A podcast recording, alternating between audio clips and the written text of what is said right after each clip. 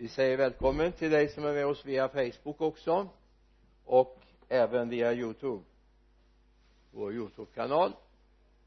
Eh, hoppas att du har det bra där du sitter. Eh, vi missar någonting att inte ha dig med här. Det hade varit väldigt trevligt om du kunde ha varit med, men det är klart, har man långt att resa så är det inte så lätt. Jag missade, eller rättare sagt sparade, en viktig pålysning som jag drog pålysningar förut, och, men jag tänkte jag tar den vi ligger ute i Facebook. Om du har möjlighet så skulle jag bjuda in dig till en samling här i eftermiddag femton och trettio. En jättespännande möjlighet. Då är det så här att vi ska få en liten rapport. Liten vet jag inte, men en rapport ifrån en bibelskola som varit på Cypern under förra hösten och våren fram till sommaren. Och det är vår medlem Elisabeth Assia som ska berätta, men också lyfta lite granna på täckelse för det som ligger efter nyår. Hur mycket det vet jag inte, men lite hintar blir det säkert, annars kommer jag fråga. Och sen får vi lite bilder och så. Så välkomna hit till Baptistkyrkan i eftermiddag också femton och trettio för att vara med och få en inblick i hur det var att vara på bibelskolan. Ska vi be. Nu ber jag, Herre, för den här dagen och för det du har lagt på mitt hjärta att meddela både till församlingen här och de som är med oss vid den här sändningen. Jag ber om det. Kom, helige Ande, bara rör vid oss idag. Herre, öppna våra hjärtan så att du får komma åt det innersta i oss och påverka, forma och föra oss vidare. Jag ber om det. I Jesu namn. Amen. Amen. Min vana trogen så har jag skrivit en rubrik. Det är som ett sånt där klädstreck som du har någonting att hänga upp det jag säger på sen då, va? Så kommer du inte ihåg så mycket mer, så kom ihåg det, så kanske du kan associera lite grann till det jag har att säga. Ledd in i vår framtid. Ledd in i vår framtid. Om jag tittar på er så ser det inte ut som ni tänker lägga upp fotbladen riktigt idag, och, utan ni tänker imorgon ska jag vara med också. Och kanske nästa vecka, nästa månad, nästa år. Det var en predikant, ska vi närmast säga att han ja, förkunnade. Han predikade över vår framtid. Han hade annonserat ämnet till och med, vår framtid. Och tänkte jag, han var åttio år och lite över det. Så tänkte de, ja men nu är det nog himlen han ska tala om när han har den här rubriken, vår framtid. Men det var det inte. Han hade en definition på framtid som jag tycker är helt underbar. Så länge jag har fler drömmar än erfarenheter så lever jag med ett framtidshopp. Ni har fler drömmar än upplevelser. Och jag menar, det kan jag identifiera mig med, även om jag tror att jag är äldst i gänget här idag. Jag har oerhört många drömmar. Mycket jag vill förverkliga. Mycket jag skulle vilja se innan jag slutar min livsresa. Jag vet inte hur du är funtad. Men när du öppnar tidningen, om du nu har en tryckt tidning, så hade jag en period då läste jag hela tiden de här dödsannonserna. Men så började de där åren när de var födda liksom passera mitt födelsår. Då la jag av. Då kändes det, yes. Men jag har så mycket drömmar. Så mycket jag vill vara med och se förverkligat. Så jag ska vara med ett tag till. Ledd in i vår framtid. Ledd in i vår framtid. Det förutsätter ju då att jag ändå drömmer om någonting, att jag vill någonting med mitt liv, va? Att du inte bara tittar i backspegeln utan tänker, Gud, får jag vara med ett tag till så vill jag vara med och förverkliga. Alltså det, det mest livsfarliga vi kan göra, det är när vi tar armarna i kors och säger nu, nu är det inget mer, jag har gjort allt, jag har upplevt allt, jag har varit överallt. Men det finns så mycket mer. Så jag ska ta dig med till en man som heter Abram. Första Moseboks tolfte kapitel. Vi läser tre verser här. Vers ett, två och tre. I Första Moseboks tolv. Herren sa till Abram: gå ut från ditt land och din släkt och din fars hus och bege dig till det land som jag ska visa dig. Där ska jag göra dig till stort folk.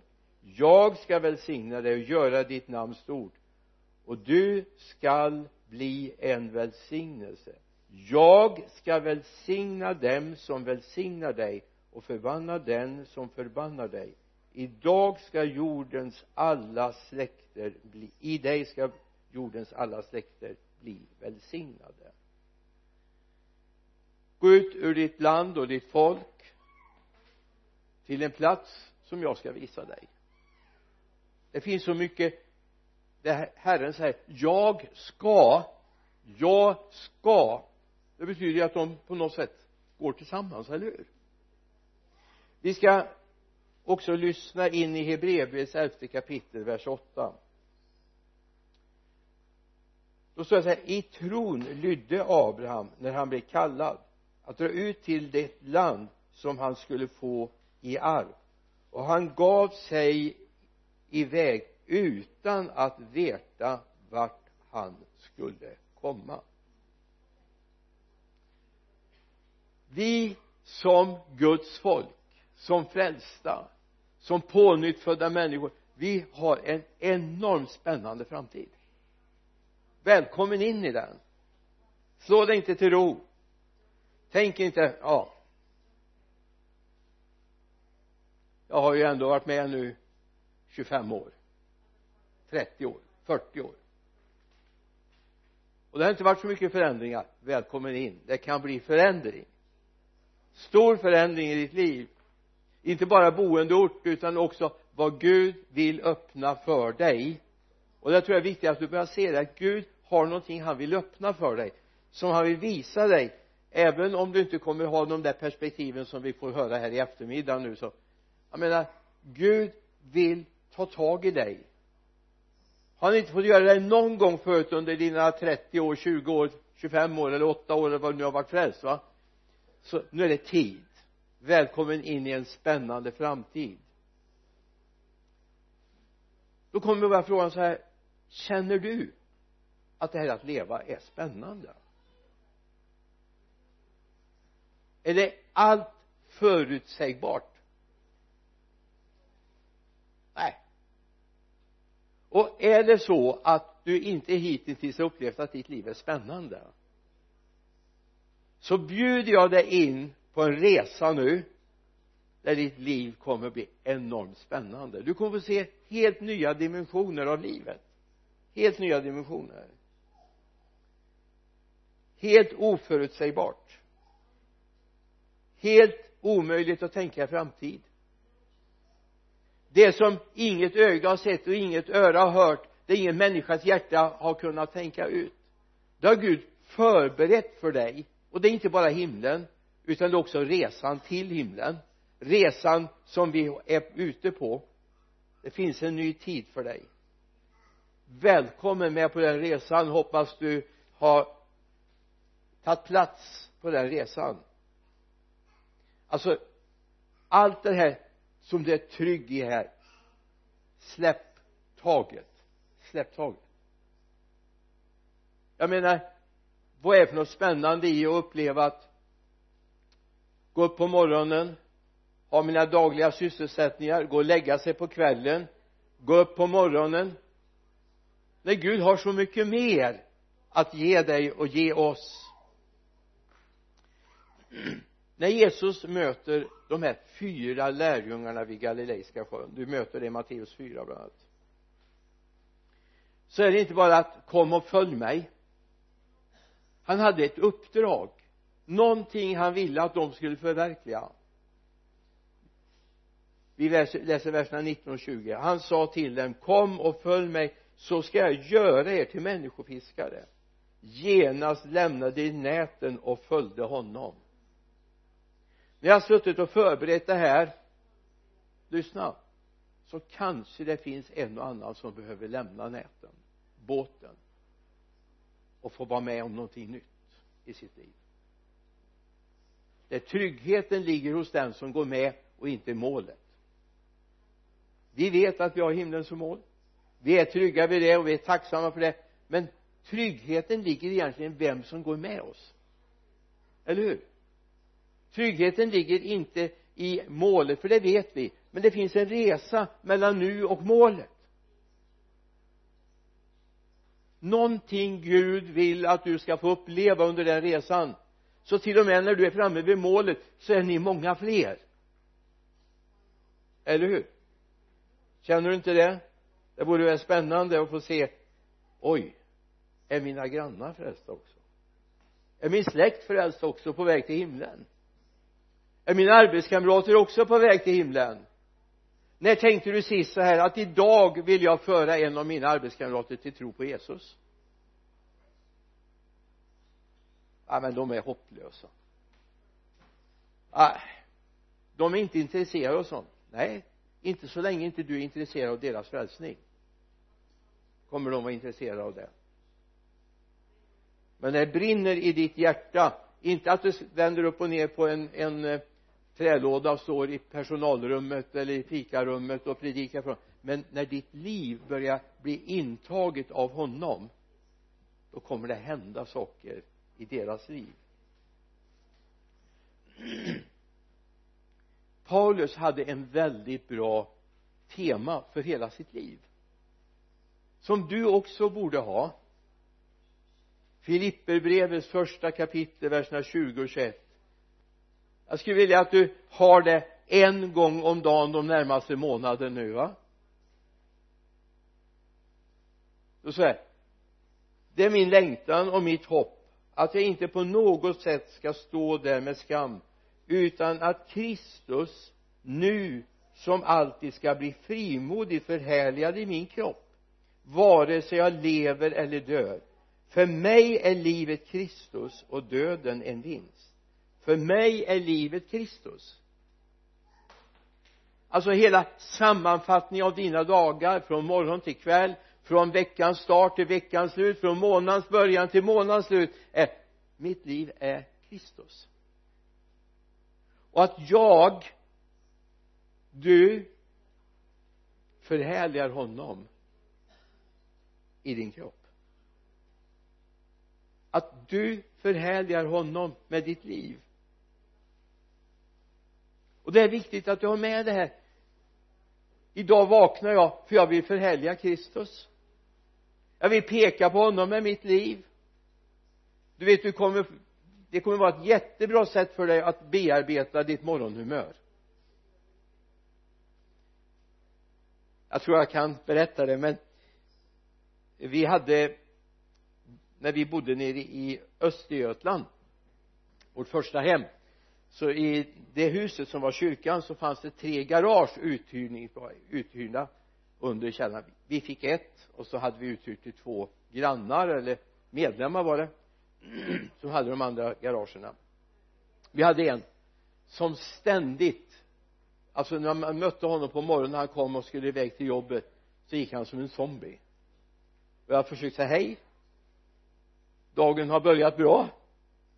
Fick ingen kommentar. Och så träffade jag honom på bönekvällen på, på kvällen, och en onsdag kväll. Och så och dagen har varit bra. Det var trevligt att möta dig i morse. Tittade han bara på honom. Har jag sett dig förut idag?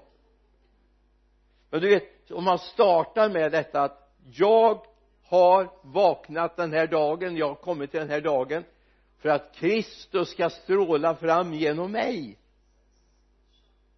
Du vet, din morgonstund med Bibeln är inte bara för din skull, utan det är för alla dem du ska möta den dagen. Hallå? Du läser inte Bibeln bara för att du själv ska må bra, utan därför att din omgivning ska må bra. Visst är det underbart? Tänk att när du sätter dig med din bibel och du läser på morgonen, så tänk, yes, det här behövde mina arbetskamrater. Det här behövde mina grannar. Det här behövde mina vänner som jag ska möta idag.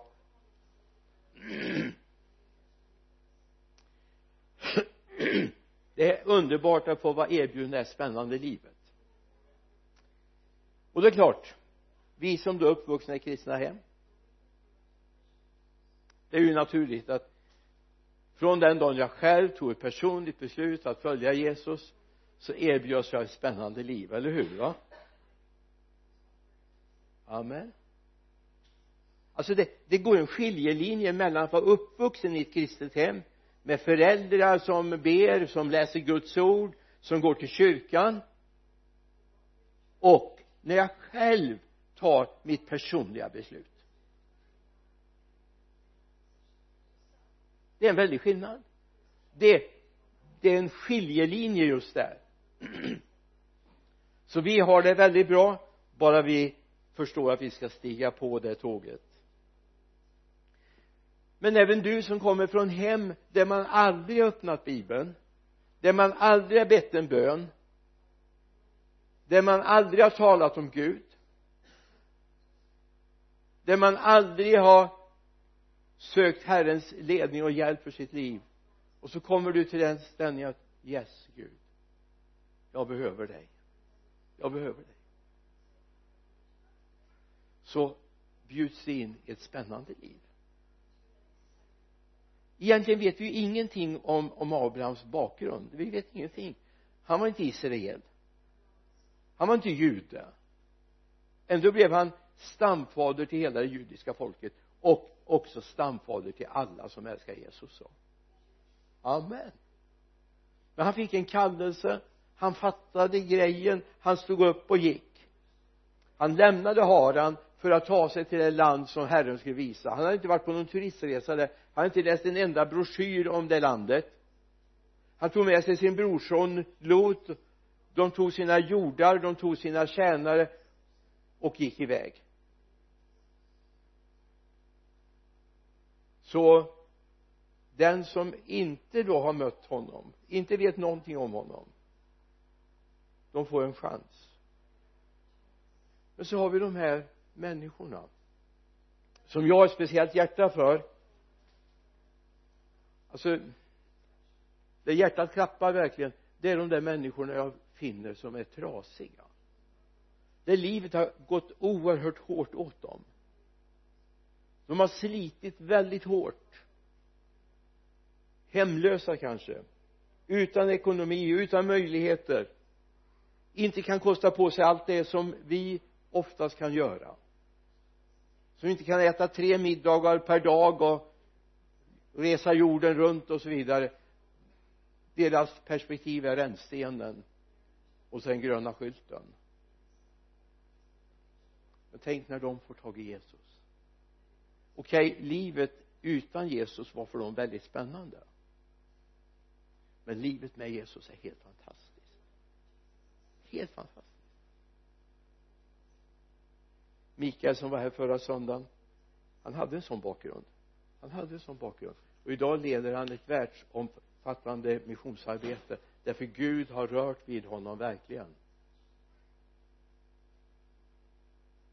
Och du som är med på Facebook, du kan bläddra tillbaka lite grann på våran Facebook-sida, så kan du hitta förra söndags predikan.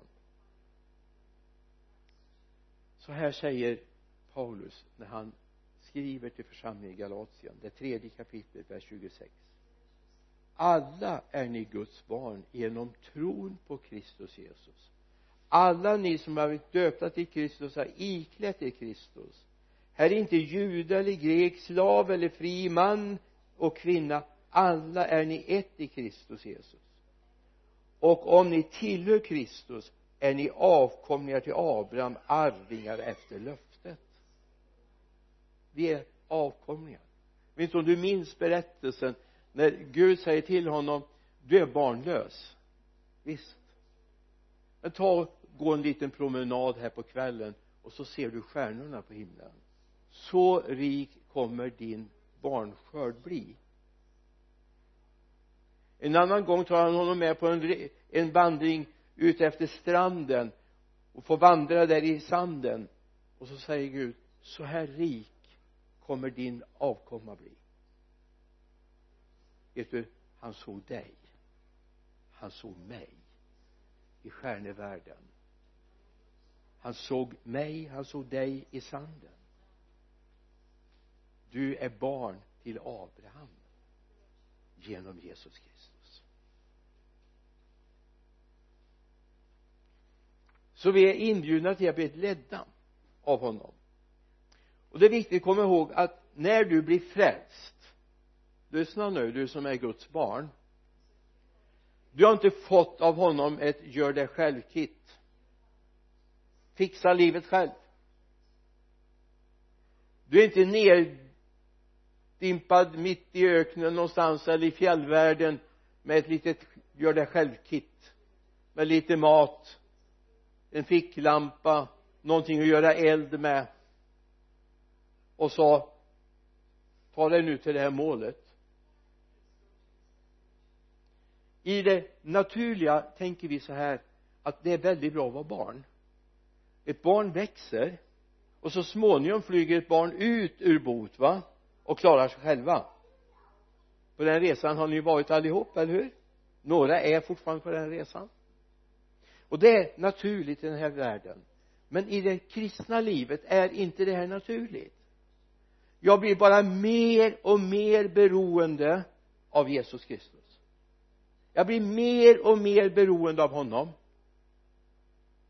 Jag ska bara vara tajtare och tajtare honom för att kunna leva ut det kristna livet i den här världen.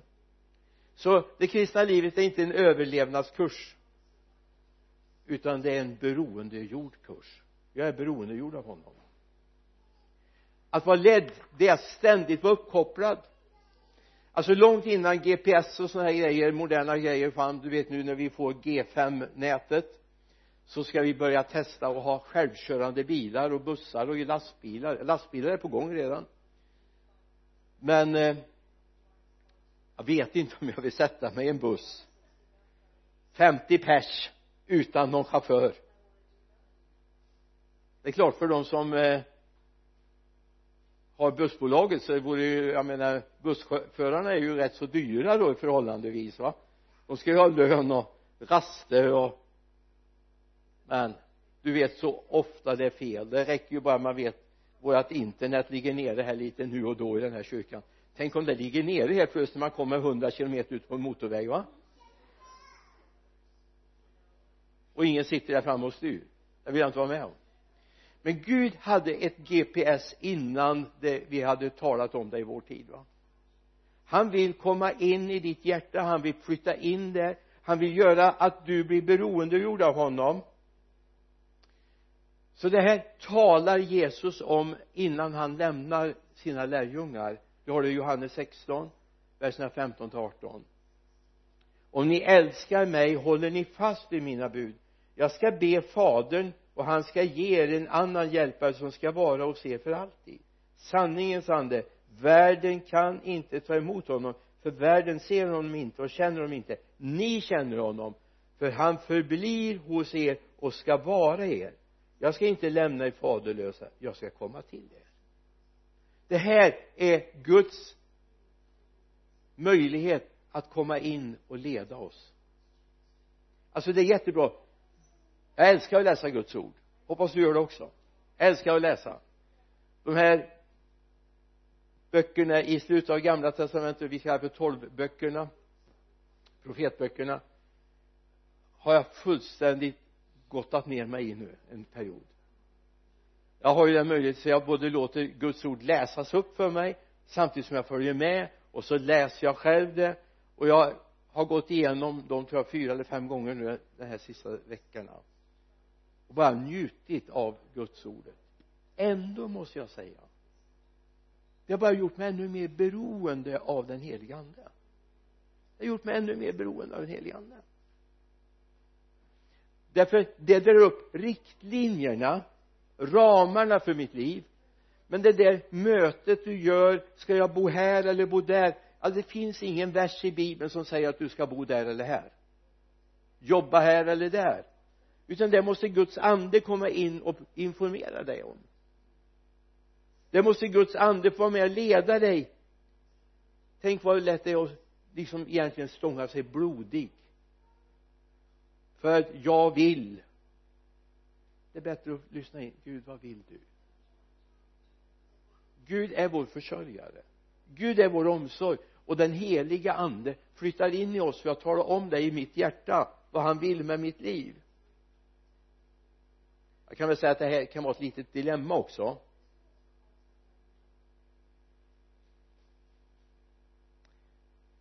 Redan när jag var barn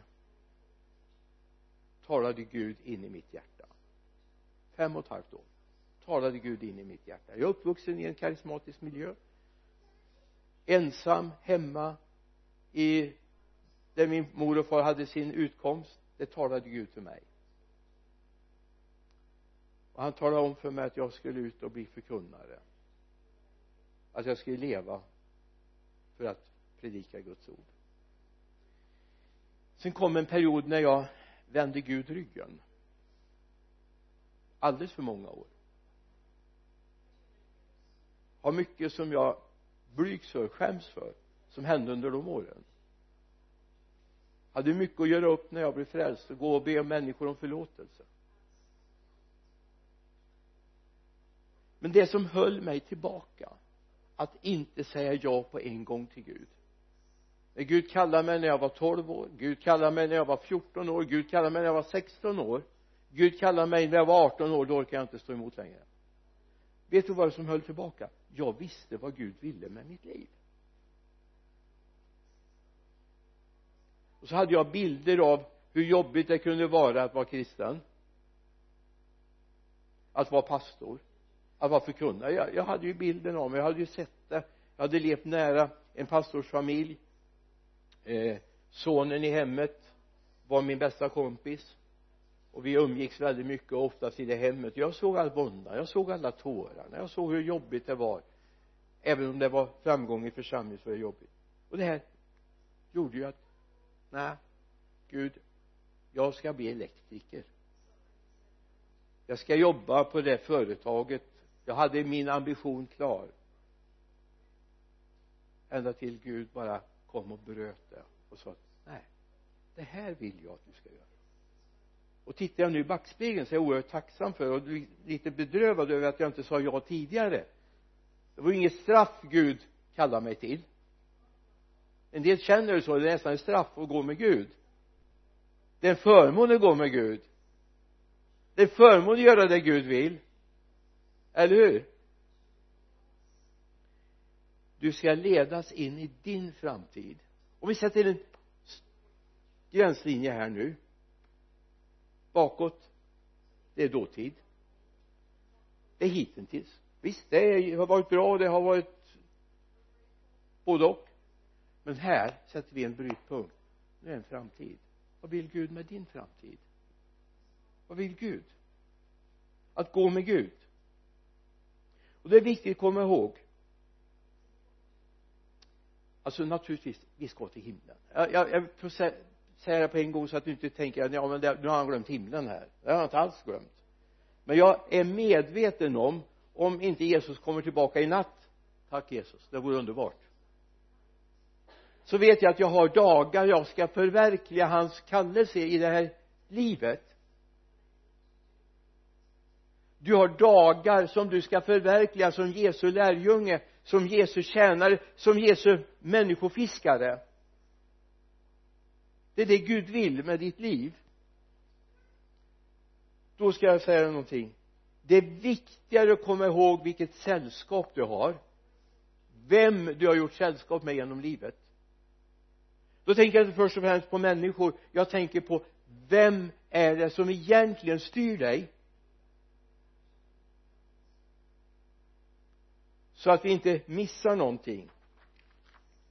Vi går till ett sammanhang i Andra Mosebok. trettiotredje kapitlet. Det är Mose. Jag kan bara säga på en gång, jag bara tar det som en liten, det kommer lite längre fram sen också. Här är en brytpunkt för Israels folk. Man kommer ifrån Egypten. Man har passerat genom Röda havet. Man kommer till gudstjänstplatsen som man redan talade med farao att man skulle komma och hålla gudstjänst. Man kommer fram till Horeb. Det Gud håller gudstjänst med i Israels folk. Här är en brytpunkt. Sen kommer fram till dess hade man i stort sett flytt för egyptierna. Nu var framtiden. Vad kommer nu? Det, man skulle nästan kunna tänka sig att Gud tänkte att de ska bo i öknen för all framtid. Det ska vara ett ökenfolk. Men det var inte Gud som tänkte det. Det var på grund av att man inte lyssnade. Alltså det hade inte behövt ta fyrtio år i öknen. Det hade inte alls behövt ta det. Utan på grund av olydnad, på grund av att man inte har lyssnat på Gud, så hamnar man i öknen. Jag har ingen önskan att någon av er ska hamna i öknen med sitt liv. Absolut inte. Men då står det från vers tolv. Mose sa till Herren: Se, du sänder till mig eh, du säger till mig, led detta folk dit upp. Men du har inte låtit mig veta vem du vill sända med mig.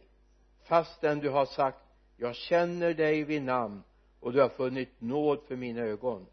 Om jag nu har funnit nåd för dina ögon, så låt mig förstå dina vägar och lär känna dig och lär känna dig så att jag finner nåd för dina ögon. Och tänk på att detta folk är ditt folk. Herren sa, min närvaro ska gå med dig och låta dig få ro. Han svarade, om din närvaro inte går med, ska du inte alls låta oss dra upp härifrån. Mose frågade inte först, Herre, var ska vi ta vägen? Jo, det är klart att han visste. Han, han har ju läst storyn om Josef och om Isak och han kände hela storyn. Men och han visste varifrån de hade kommit och vart de skulle, men han ville veta, går jag ensam med det här folket? Det hade blivit en brytpunkt. Den som var hans närmaste man, Aron, hans bror, hade blivit avgudapräst. Han ledde lovsång och dansen runt guldkalven. Det var inte mycket för Mose att hålla i handen. När folket började trycka på och säga, Mose han försvann, han var borta ett tag på berget, vet du. Så att nu får du ta hand om oss och vi vill ha en gud som vi vill följa. Och så gör de en guldkalv och dansar runt den. Så Mose såg ganska avklädd här. Vem ska gå med mig? Vem ska gå med mig? Och då säger Herren, min närvaro ska gå med dig och låta dig få ro. Min närvaro. Alltså, låt oss säga att du står vid en brytpunkt idag.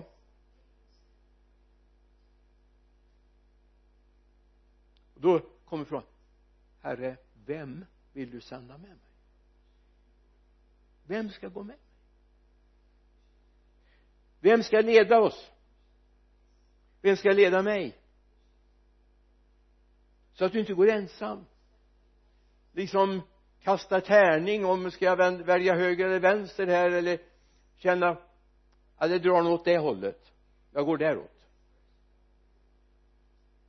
Vi behöver Guds närvaro. Hur får vi Guds närvaro? Vi får det genom den helige Ande. Vi får Guds närvaro genom vissheten av att Gud bor här inne. Gud är i oss. Min närvaro ska gå med dig och låta dig få ro. Om din närvaro inte går med, ska du inte alls låta oss dra upp härifrån, säger Mose. Men de behövde inte vara oroliga. Närvaron var med dem. Här ska man gå vidare. Nu är vi inte på flykt längre. Nu är vi bland folken och vi är på väg. Hur visar sig Gud, Guds närvaro för dem? För i Mose och, och folket, jo, genom ett moln. Gud uppenbarade ett moln över dem som skyddade dem från solens hetta. Ett moln som lyste som av eld på natten, för att de också skulle kunna gå på natten och skydda dem. Abraham, om vi backar till honom, när vi är tillbaka i Första Mosebok, han tvekar inte.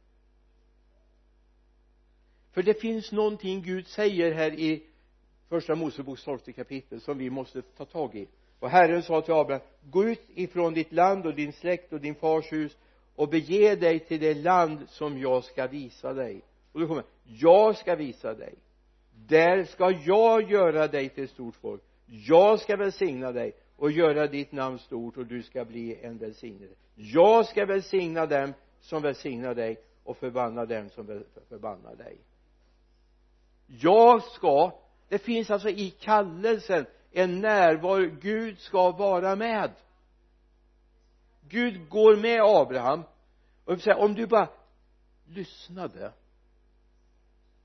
om du bara hörde, skulle du förstå.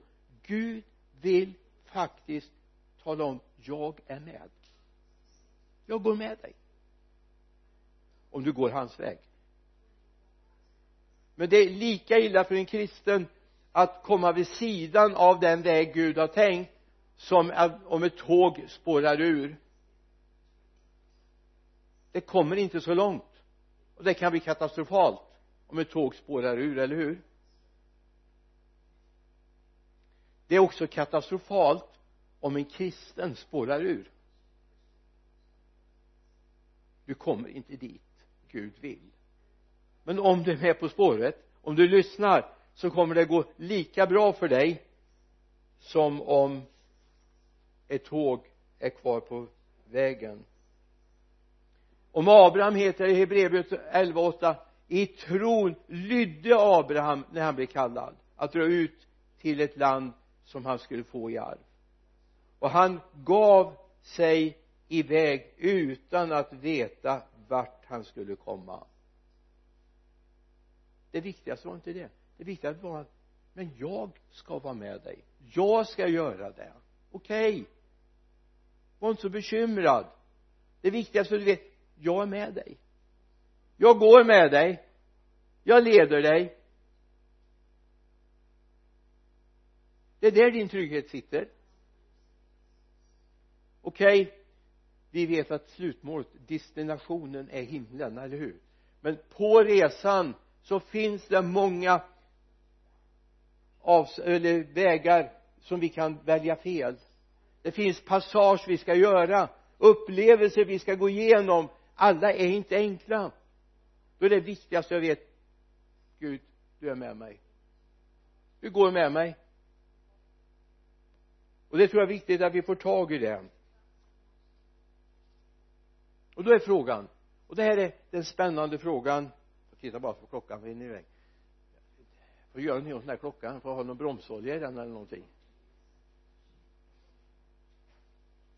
Den går lite för fort. Då är frågan: når Gud dig? Når Gud dig? Når Gud dig? Alltså när vi läser igenom Bibeln så finns det otroligt spännande saker. Alltså det, det Gud når dem nästan sekundsnabbt så här. Låt mig bara påminna om när Abraham får kallelsen att offra sin son Isak. Han lyder. Han tar elden, han tar veden. Han tar med sig Isak, och så går de iväg. Han har kniven också. Och samtalet spinner ut, och Isak säger: ja men far Abraham, vi har veden. Vi har elden. Vi har kniven. Men var har vi offret? Hur tror du det kändes för Abraham? När Abraham får svara: Gud utser offret. Gud utser offret. Och så gör han allt. Han binder honom, lägger honom på altaret, tar upp kniven. Tänk om han hade missat att höra. Men precis när han är färdig att slakta sin son för att offra honom till Gud, så kommer rösten: gör honom inget ont. Och i samma ögonblick ser Abraham en bagge som ska offras. Det viktiga är att det är liksom omedelbart hör. Alltså Filippus, du aposteln åtta, håller på i en väckelse. Helt plötsligt säger Gud: nu ska du ge dig väg ut på den här raka vägen där som går ner till till eh, Gaza, som leder från Jerusalem till Gaza. Alltså de håller inte på flera veckor och underhandlar och, och funderar och får in det i min kalender här nu. Han har ingen Google-kalender, så att han går. När han är där så talar Guds ande till honom. Anden säger till Filippus: närmare vagnen. Alltså det finns en timing. Du kan få uppleva den timingen i ditt liv också. Det är inte säkert du har hela perspektivet. Det viktigaste du vet, vem som går med dig. Vem som talar i ditt inre, som vill leda dig. Jag skulle kunna ta exempel på exempel om hur Gud har lett människor i Bibelns tid, både Nya och Gamla testamentet och på vår tid.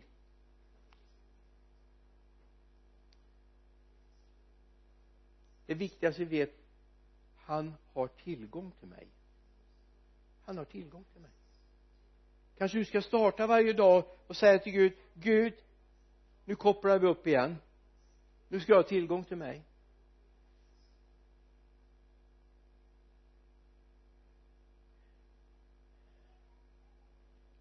Det är inte underligt då att det står i Hebreerbrevet tolfte kapitel vers två: och låt oss ha blicken fäst på Jesus, trons hövding och upp, upphovsman och fullkomnare.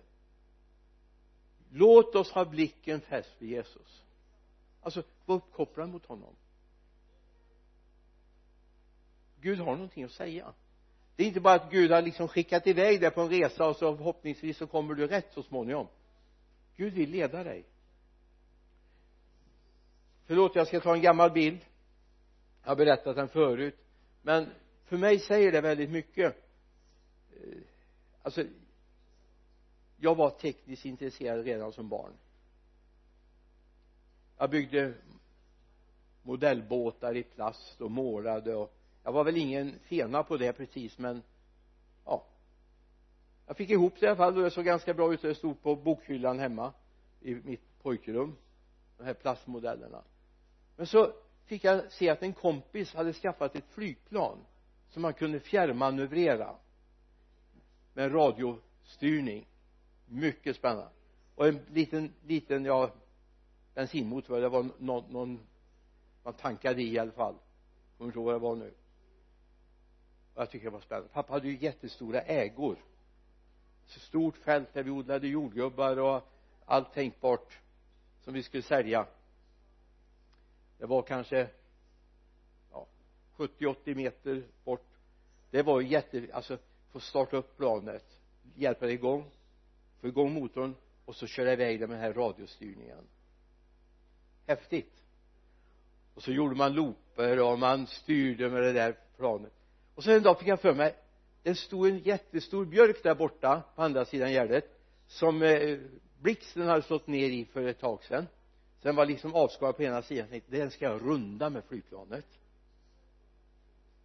Det var inte första flygningen, det var inte andra flygningen. Det var några gånger, jag tyckte det var spännande. Liksom bara köra runt på det här fältet var liksom inget spännande. Det hände inget, det fanns inga hinder att passera. Det var bara det att det trädet stod längre bort än min radiokommunikation. Så jag kom fram till, till trädet, skulle vika runt vänster. Det var fortsatt rakt fram. Jag tappade kontakten med den. Och jag, jag kanske skulle kunna vara rädd att om jag hade sprungit efter. Men jag var så paff så jag kom inte först. Så det flygplanet fortsatte säkert och gick så länge det fanns bensin i den tanken.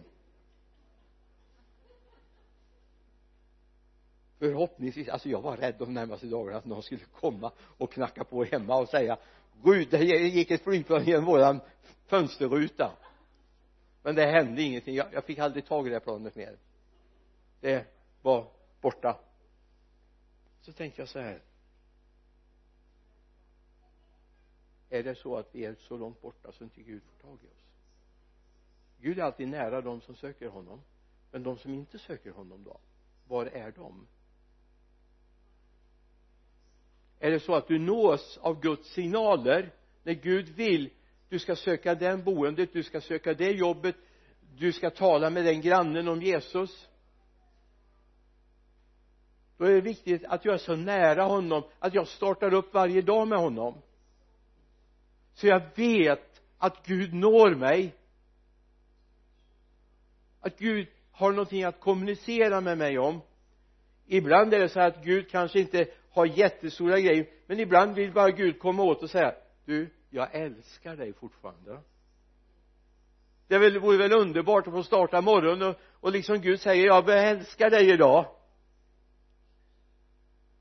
Jag är rädd om dig, jag ska vårda mig om dig idag. Visst vore det underbart att få starta dagen så. Så vi inte gör det här så stort så att det är bara de där gångerna Gud ska säga att du ska vända upp och ner på världen och så här. Jag menar,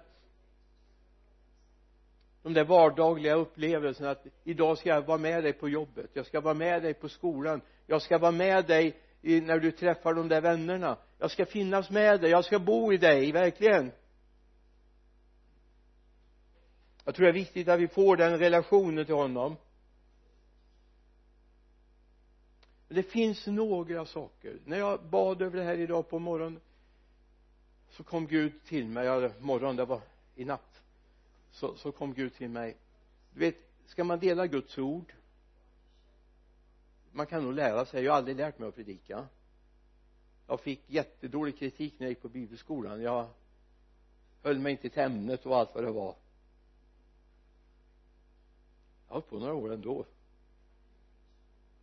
Men jag fick mycket kritik. Men när jag tog tid med Gud så började han tala till mig om två saker som så gärna vill ta bort oss och liksom ta oss ur hans nåbarhet. Det ena är rikedomens lockelser. Alltså, vi kan gå till Matteus tolv, tretton och tjugotvå.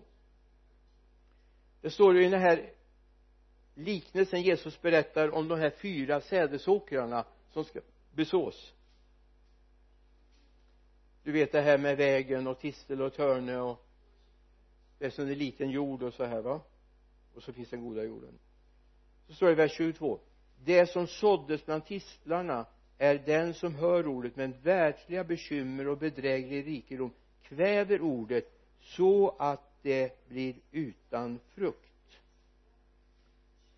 Vad är det som är så farligt med, med rikedom? Pengarna är oftast roten till allt ont, står det.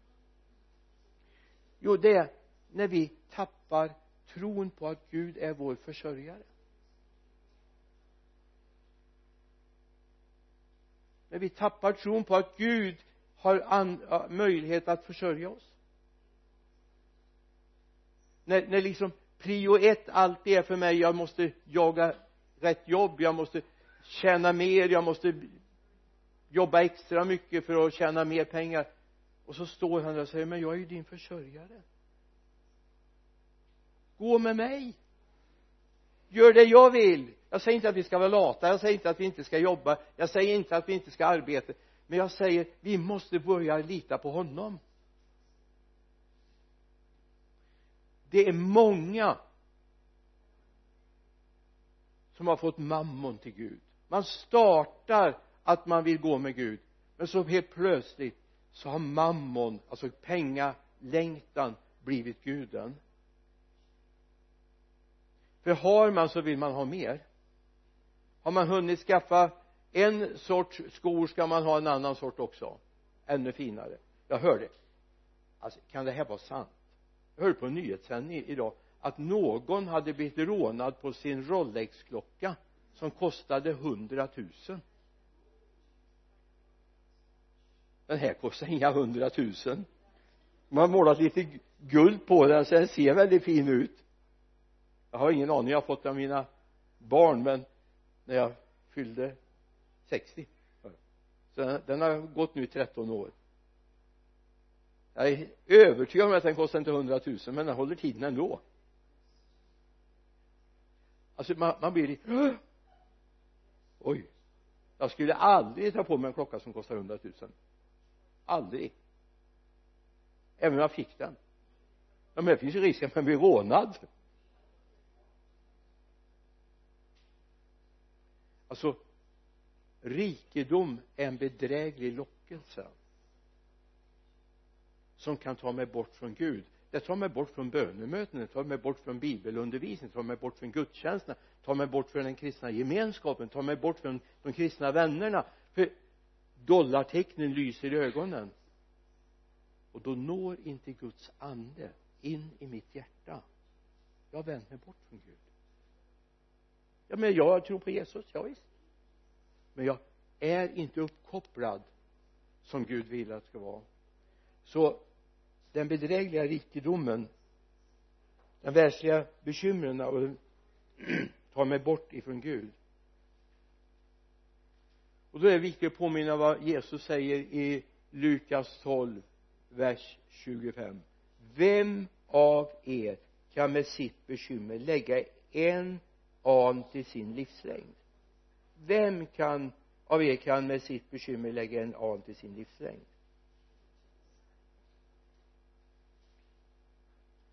Det andra Gud te- pekade på, det är det som Jesaja talar om i det femtionionde kapitlet. Jag ska läsa det först, ska jag kommentera det sen. Jesaja femtionio, vers ett. Se, Herrens hand är inte för kort för att frälsa. Hans öra är inte för dövt för att höra. Nej, det är era missgärningar som skiljer er från er Gud. Era synder döljer hans ansikte för er, så att han inte hör er.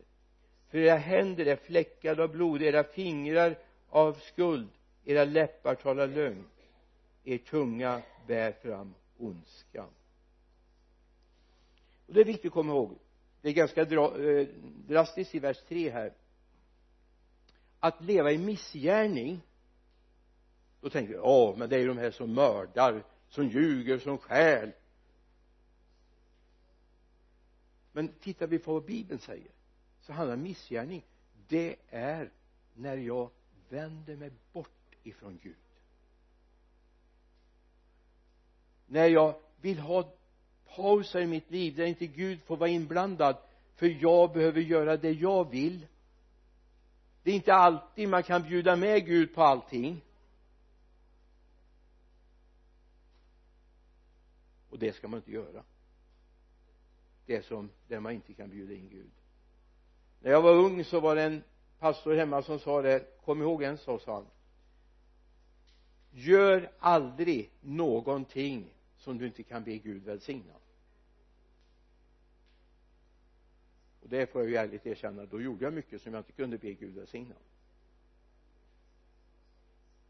För lagar och paragrafer är jätteviktiga. Jag körde bil som sextonåring runt upp i Skaraborg. Bilar med stora motorer i. Men det var faktiskt arton års åldersgräns då med. Och man var tvungen att ha en sån där körkort också. Det var papper visserligen på den tiden. Det var inte så flott och inplastat och sånt där som det är nu. Jag gjorde mycket annat. Visst. Var det någon som frågade om jag trodde på Gud, så fråg- sa jag naturligtvis jag tror på Gud. För något annat var helt otänkbart för mig.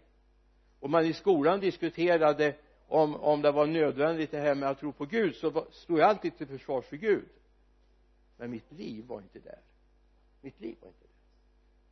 Missgärning, det är att ha en gärning som missar målet. Som inte. Synd är inte alla gärningar jag gör. Det är konsekvensen av att jag har vänt Gud ryggen. Det är synd. Och det är viktigt att komma ihåg att om du vill ha den här connecten med Gud, Om du vill att den heliga ande ska tala in i ditt liv varje dag, starta upp med honom.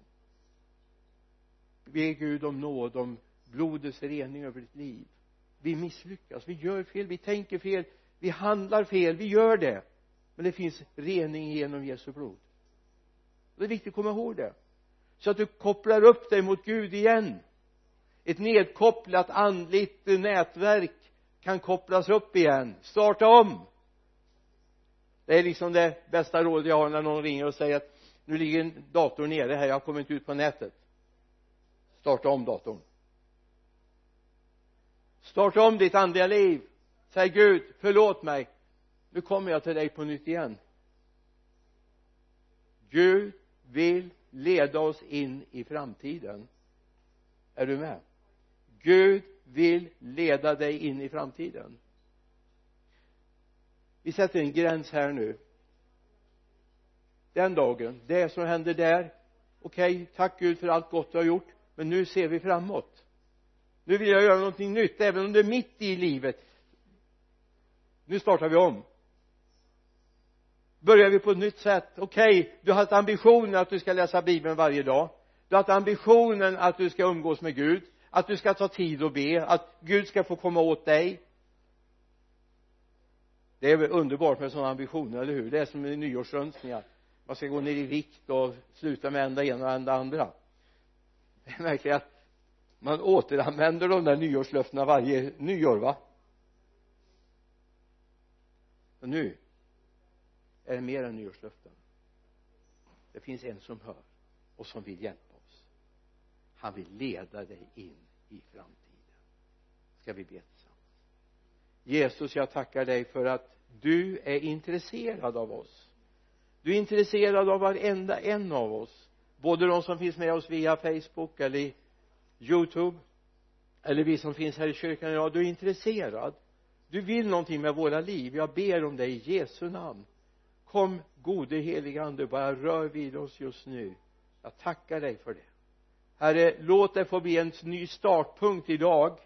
En ny dag, Herre, då vi börjar och ser framåt och vi gör det med dig. Jag ber om det i Jesu namn. Amen, amen, amen, amen.